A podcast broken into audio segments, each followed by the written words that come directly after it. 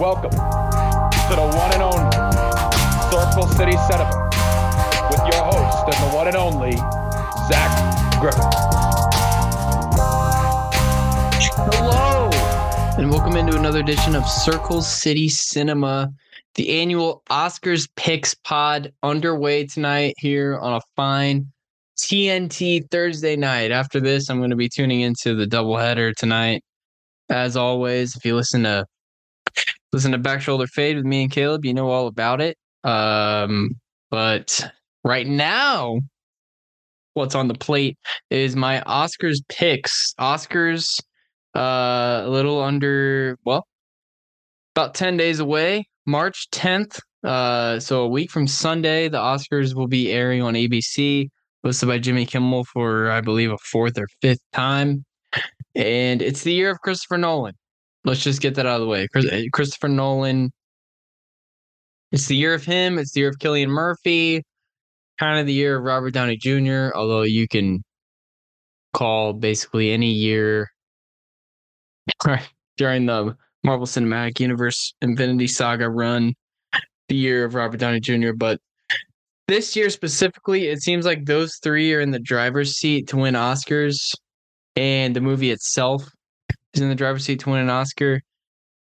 And even though this year doesn't seem as competitive as last year did, uh, even though it ended up not being so competitive, everything everywhere all at once ended up, um, you know, basically cleaning house.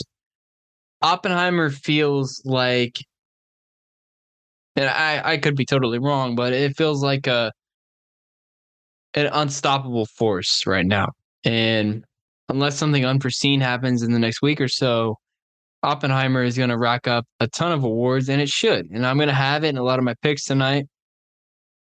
But as always on these pods, you know, I'm not going to go through every category.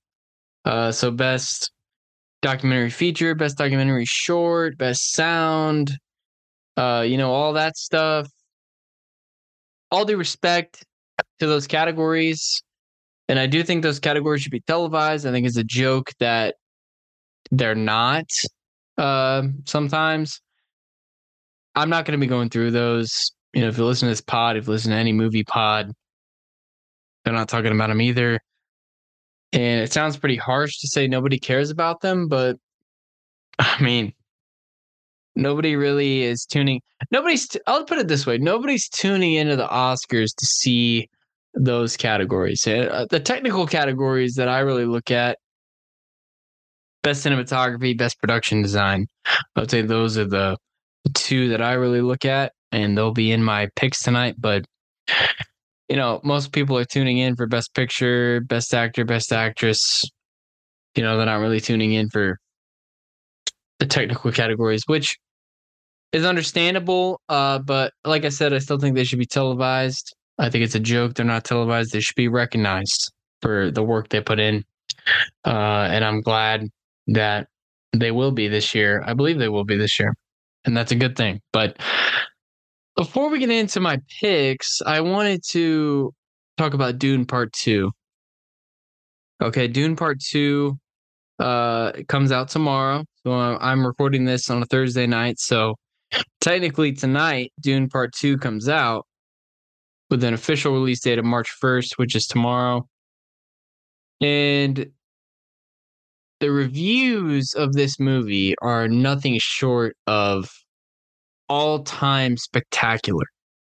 And when you are being compared to movies like The Empire Strikes Back and see the, the Dark Knight and talk, being talked about Terminator 2 and being talked about among the best sequels ever, uh, me and my good friend Brett Shaddy were looking at a Letterboxd list a couple days ago that had Dune Part 2 as the second best sequel of all time, trailing only The Godfather Part 2.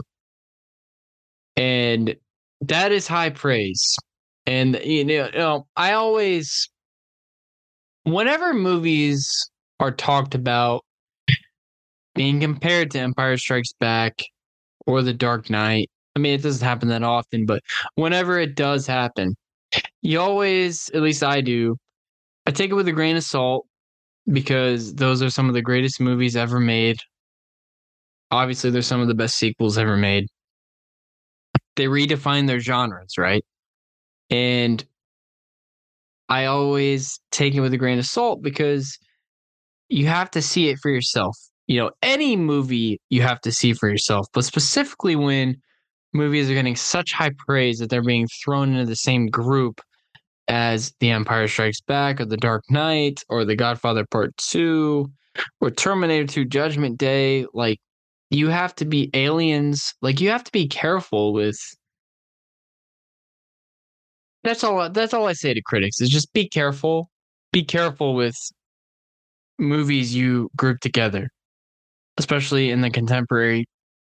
Excuse me, in the contemporary era, because you know a guy like me who takes this the historical stuff seriously i just want to i just want to temper expectations and i want to go into the movie and make the judgment for myself and i'm going to see this with bryce uh next tuesday this coming tuesday in imax which i would encourage everyone listening and even everyone not listening to see this in imax i saw dune part one in imax it was one of the most memorable IMAX experiences that I've ever had.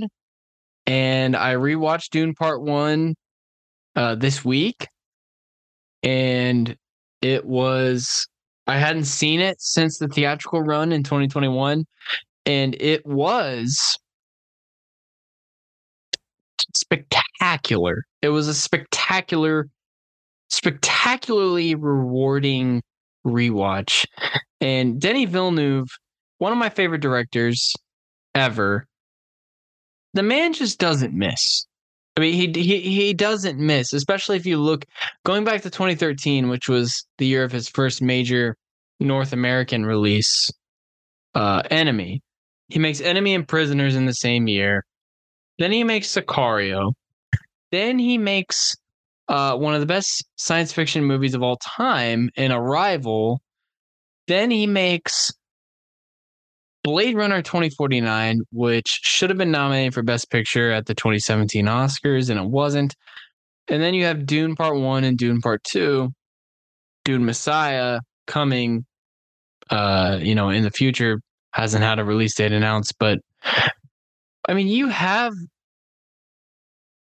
some of the best movies of the 21st century, let alone the last decade, from a singular director. And the first thing I'm going to do after I see Dune Part 2 is go back to his earlier filmography, specifically Maelstrom, Polytechnique, and Incendies.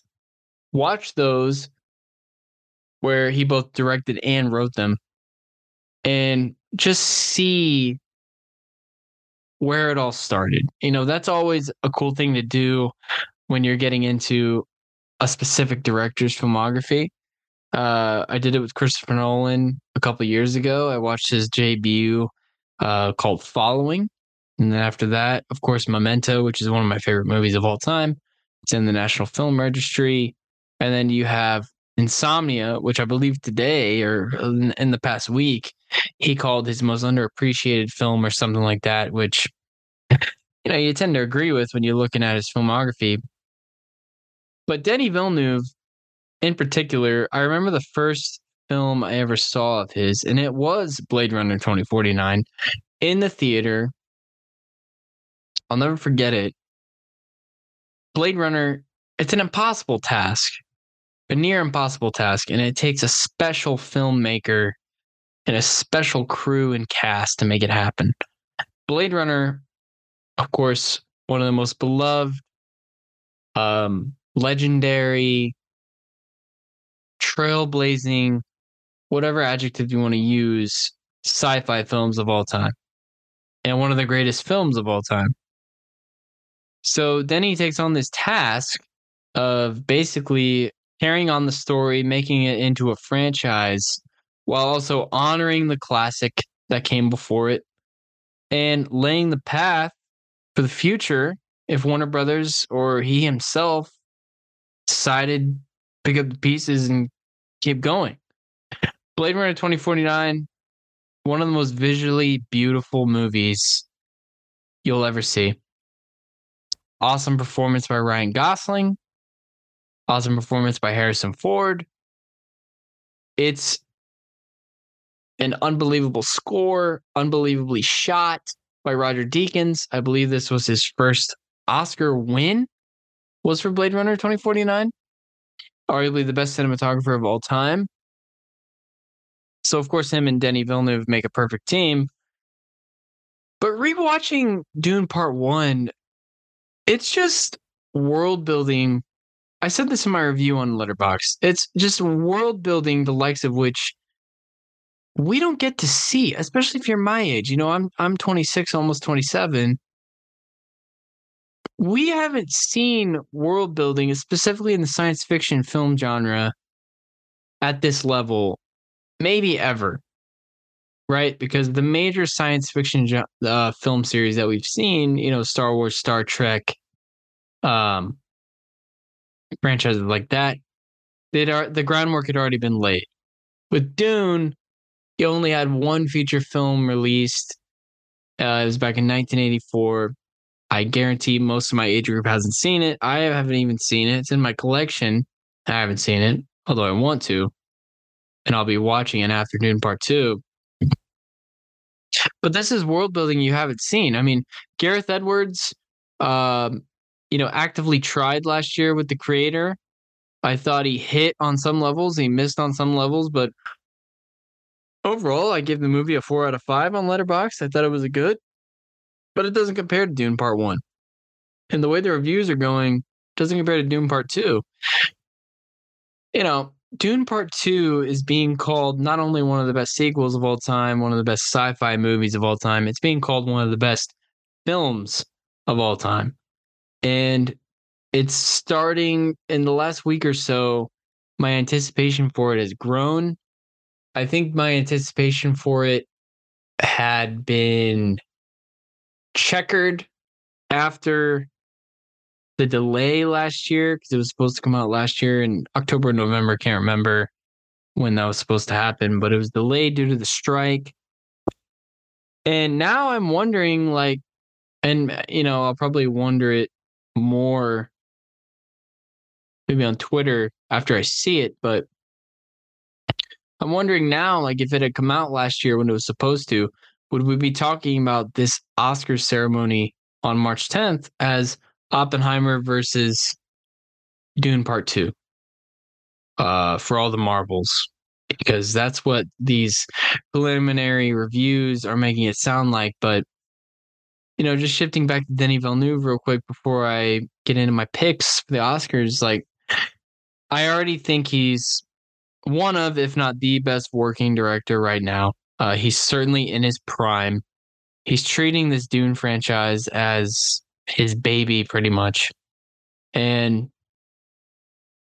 the guy just doesn't miss. And his movies, they have a specific, you know, when you're talking about the great directors of all, of all time, like Spielberg, Hitchcock, Kubrick, Tarantino, uh, Scorsese, they just have a particular feel to them.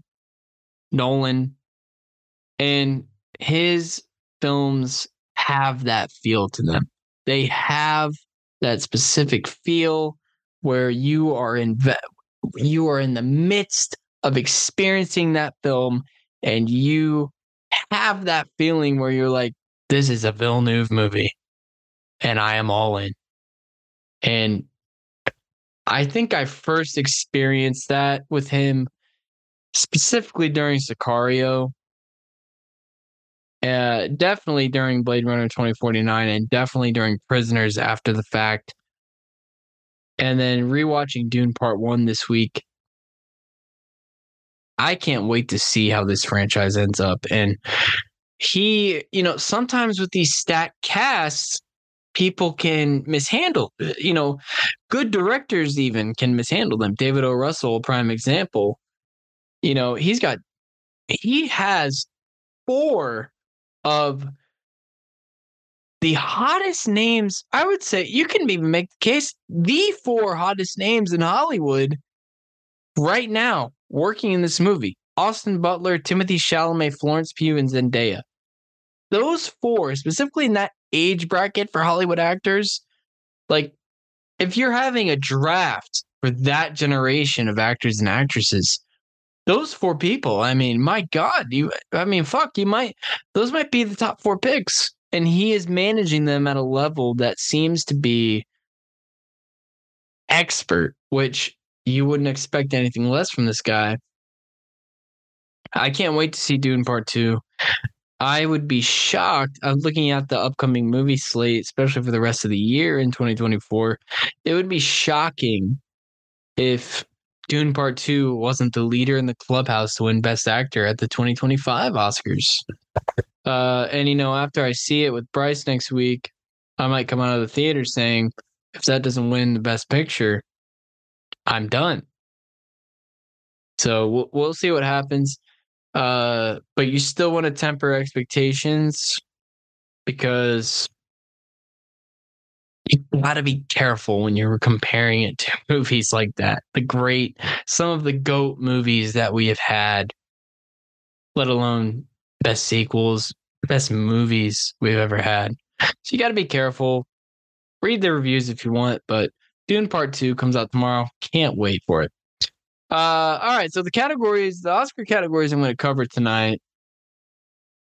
Obviously, the big ones Best Picture, Best Director, Best Actor, Best Actress, Best Supporting Actor, Best Supporting Actress, Original Screenplay, Adapted Screenplay, Animated Feature, Original Score, Production Design, and Cinematography. So, not all the categories, but the ones that I personally care about.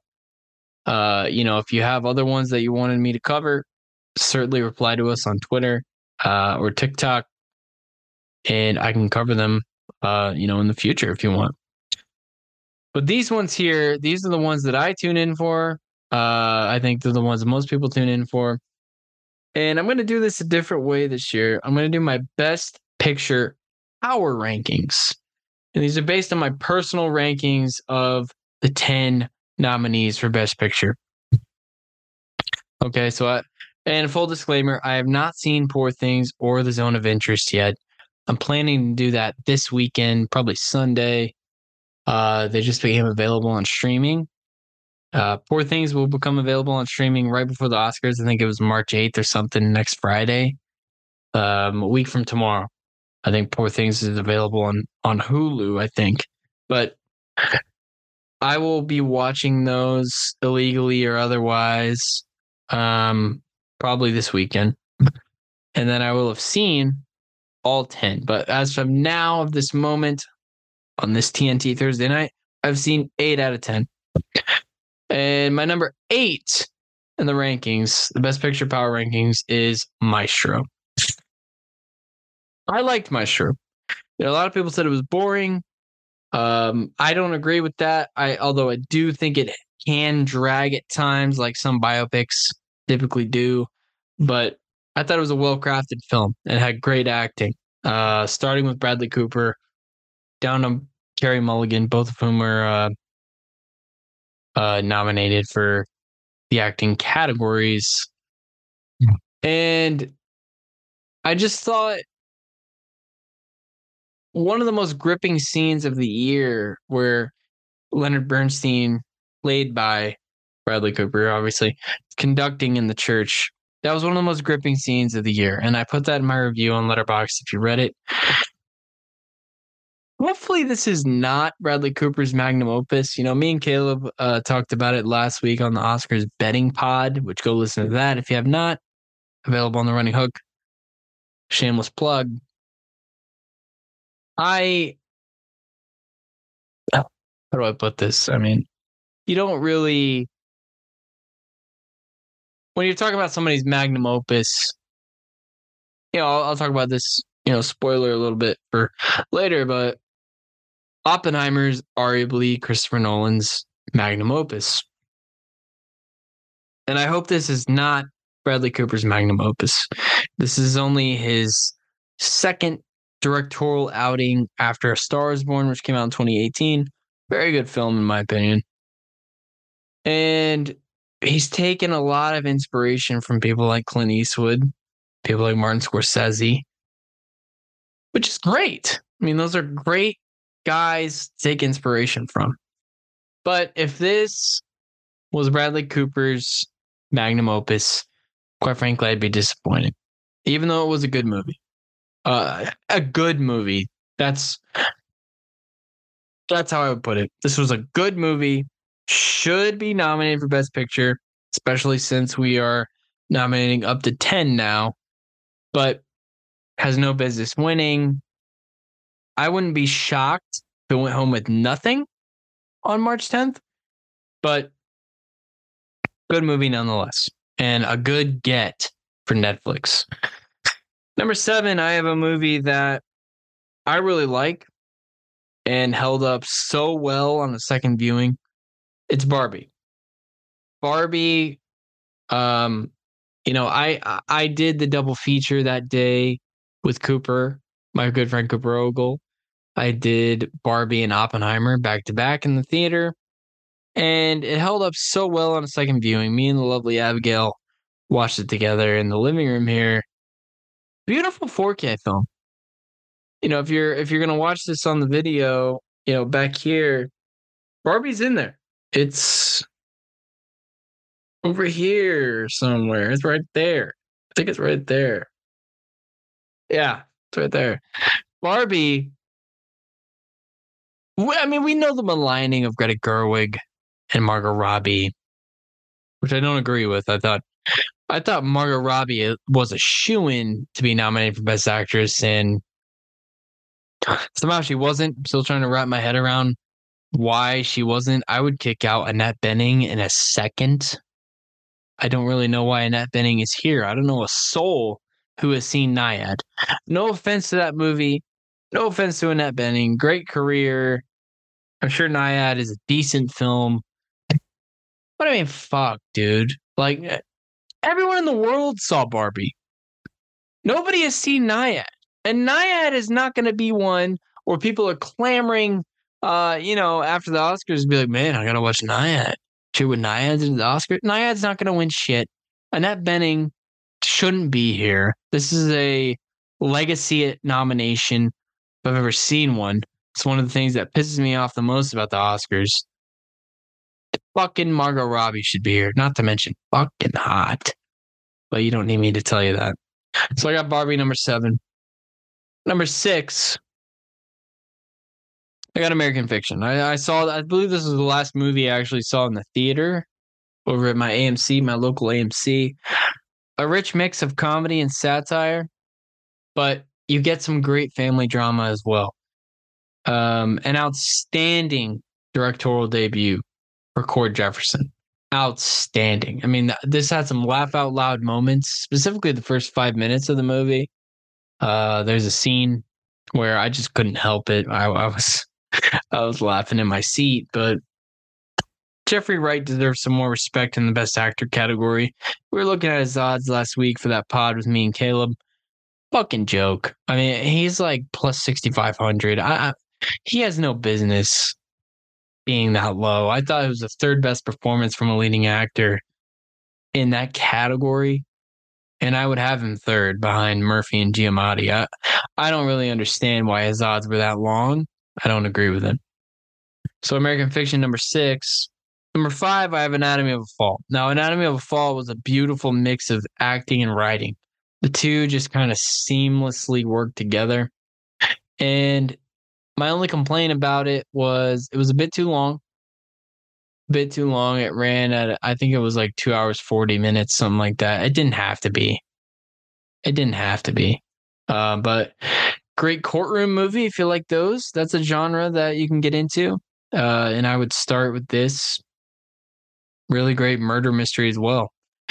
Number four, I got Past Lives. Past Lives, um, really enjoyed this, and it didn't get enough nominations. Only had two nominations. Outstanding directorial ba- debut for Celine Song. I tried to find a way to fit her in to the best director category. I just couldn't. I just couldn't do it.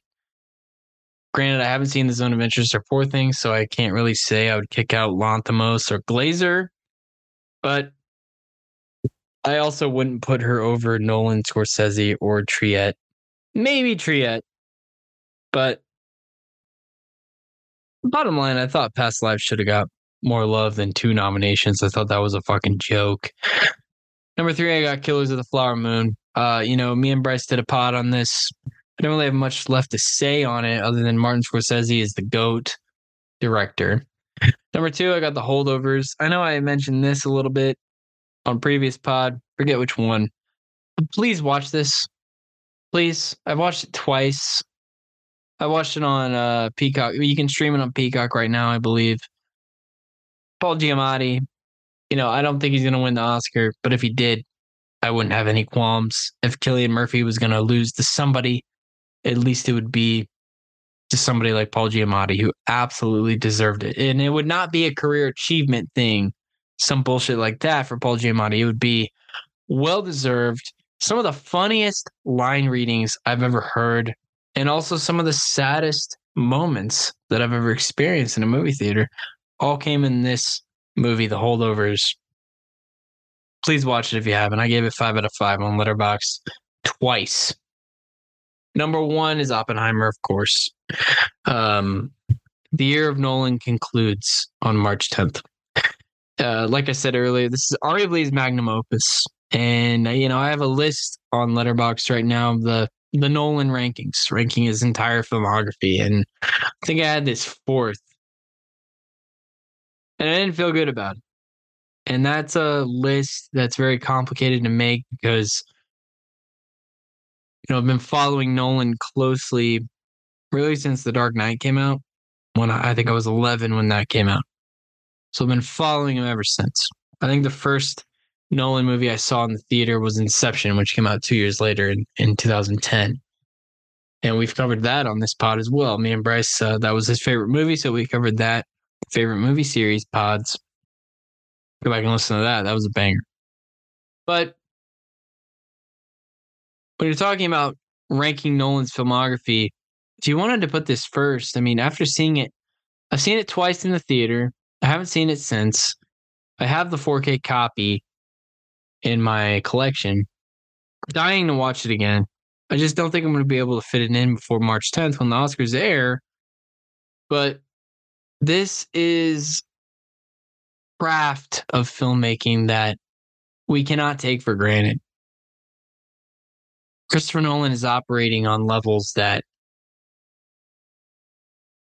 previously unseen and it's not shocking that he was able to put out a movie of this quality but on some level it is because this is a guy who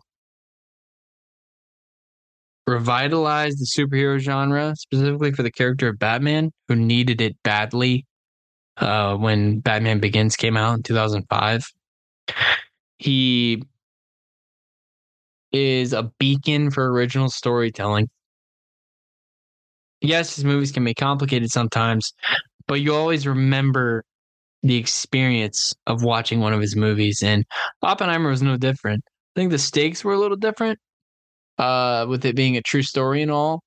But with the acting, the writing, the effects, the score, the editing, cinematography, everything in this movie was operating on a level that was 10 out of 10 and it perhaps initiated the physical media renaissance. I mean, you can't buy this movie in store. I mean, it's probably hard to find online too. I was lucky to get a copy when I went to Best Buy to pick up the 4K for it. Um, I there were only three left on the shelf at Best Buy, so I was lucky to get it. But this has to be the number one. This has to win. Basically, I'm in a spot now where this has to win. And if it doesn't win, I'm shutting off the TV and I'm fucking off to bed because what's the point? What's the point? I mean, you're you have a movie here. Let me look up how much it grossed, but you have a movie here about the guy who invented the atomic bomb. All due respect, 960 million on a 100 million budget. Okay. What other director in the world, and you can argue ever, is making a movie about J. Robert Oppenheimer that makes almost a billion dollars? Probably nobody. Probably nobody. And that is an achievement in itself. And I just think that it has to win. It has to win. So that's my best picture power rankings. My best picture selection is Oppenheimer. My best director selection is Christopher Nolan. Uh, that brings me into that category. So Christopher Nolan, like I said, everything I just said about Oppenheimer applies to him. And Caleb asked a great question on the Oscars betting pod last week. Like, how come the best director and best picture just don't go hand in hand? Short answer, I don't know. I really don't know. Uh, you have an example like back in the 2016 year. So it was the 17 ceremony where Moonlight won Best Picture, but Damien Chazelle won Best Director for La La Land. I can't explain it.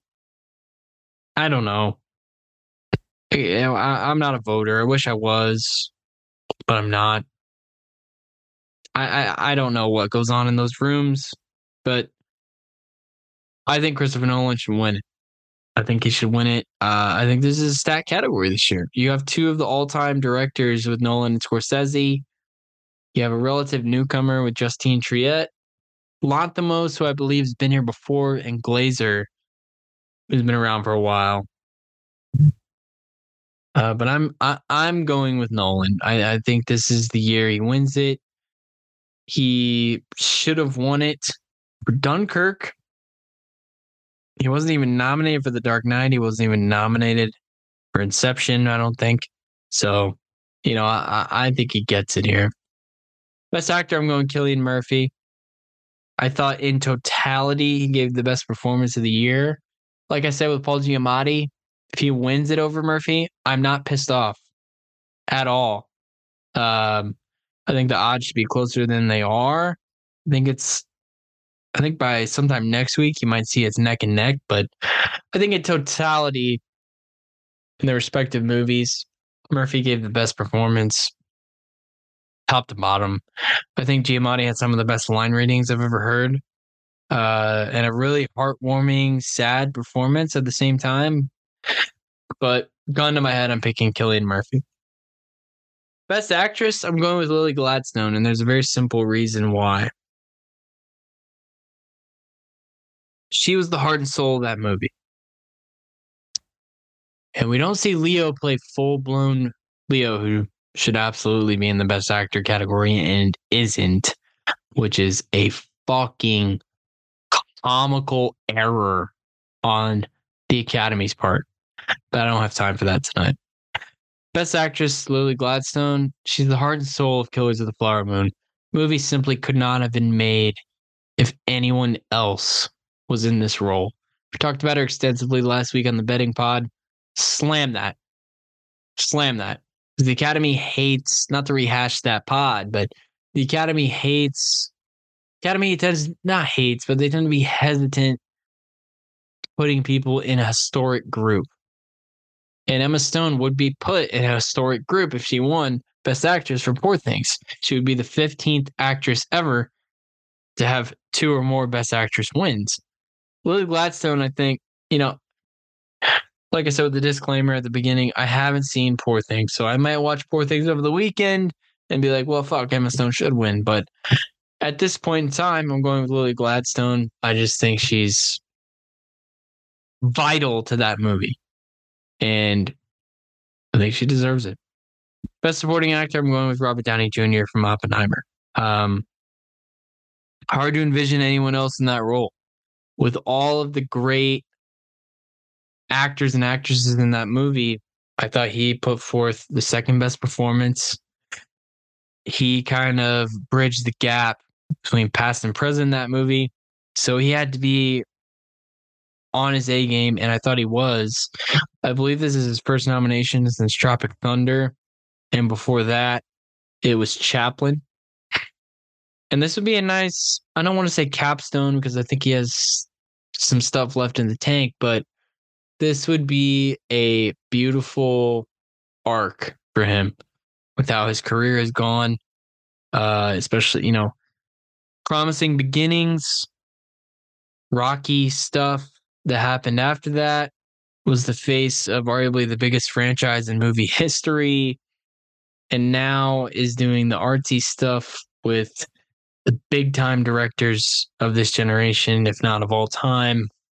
I think it would be a beautiful moment if he were to win this award, and I, I he's my pick for it. I thought he gave the best performance of anyone in this category. After that, I would probably go with Gosling, then De Niro, then Sterling K. Brown. Can't speak on Mark Ruffalo because I haven't seen Poor Things. Uh, but shifting to Best Supporting Actress, don't have much to say here. It's it's Da'Vine Joy Randolph. if you've seen the holdovers, you know why she should win. Movie doesn't really work without her. She's kind of the buffer between Sessa and Giamatti's characters, respectively. They needed her to pull this movie off, and she was on her A game. And if you look at the rest of this category, I mean, Jodie Foster, that's a legacy nomination. America Ferrera probably shouldn't even be in this category. Emily Blunt, in my opinion, didn't really have enough screen time to be on here. I don't hate that she's on here, but didn't really think she had a lot of screen time. And then Danielle Brooks for The Color Purple. I'm not talking about The Color Purple in this pod. Um, the original is great. I'm not talking about bullshit remix. Best original screenplay, I'm going with The Holdovers. Uh, Alexander Payne is just one of the great original screenwriters, right? Uh, eh, eh, or he didn't write this, but in general, he tends to tell original stories. David Hemingson is the screenwriter for this.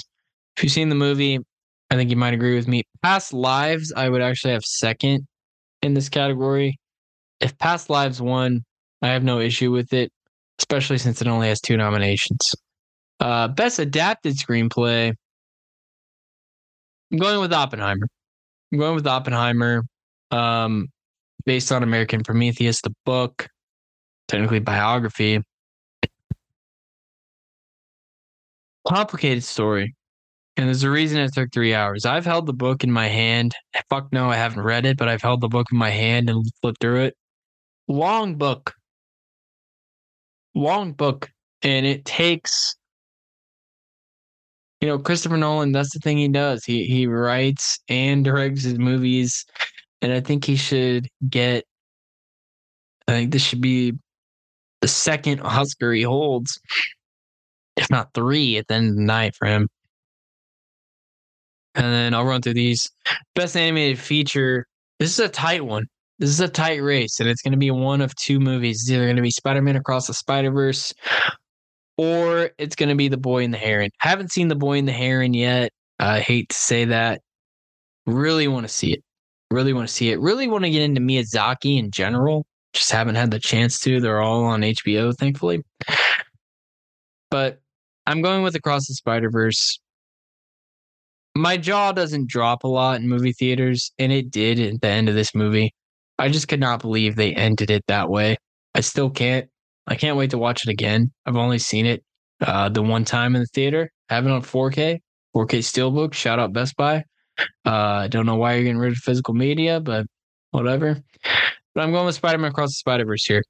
Uh, but everything I've heard about the Boy and the Heron, if that wins, no hate, but I'm going with Across the Spider Verse.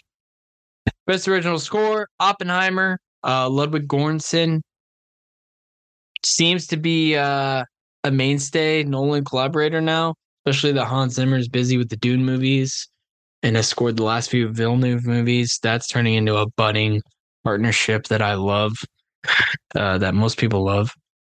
Best production design, I'm going with Barbie. Barbie has to go home with something, or the internet will break.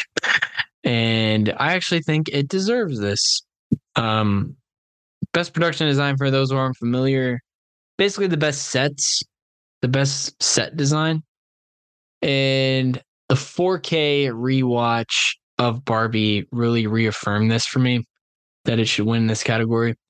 Uh, whether it's in Barbie Land or it's in the real world, I'm going with Barbie here.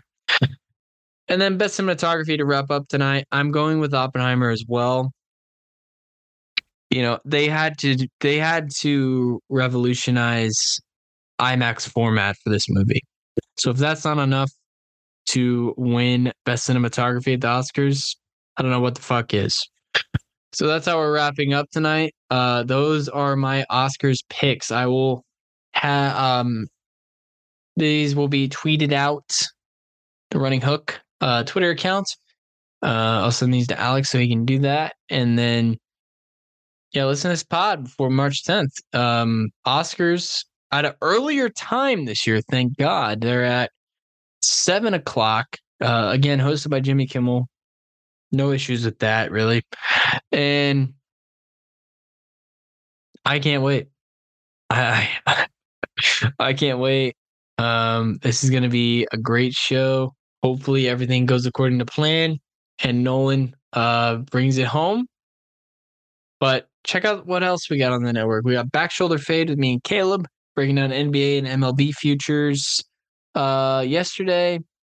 Then we got um, Bryce and Caleb on Linsanity talking about college basketball ramping up for March Madness. Talked about the ACC this week. Then we got Alex on the Power Hour breaking down everything NBA for you. Anything you want to know about basketball, Alex has it. So, uh, folks, thank you very much listening.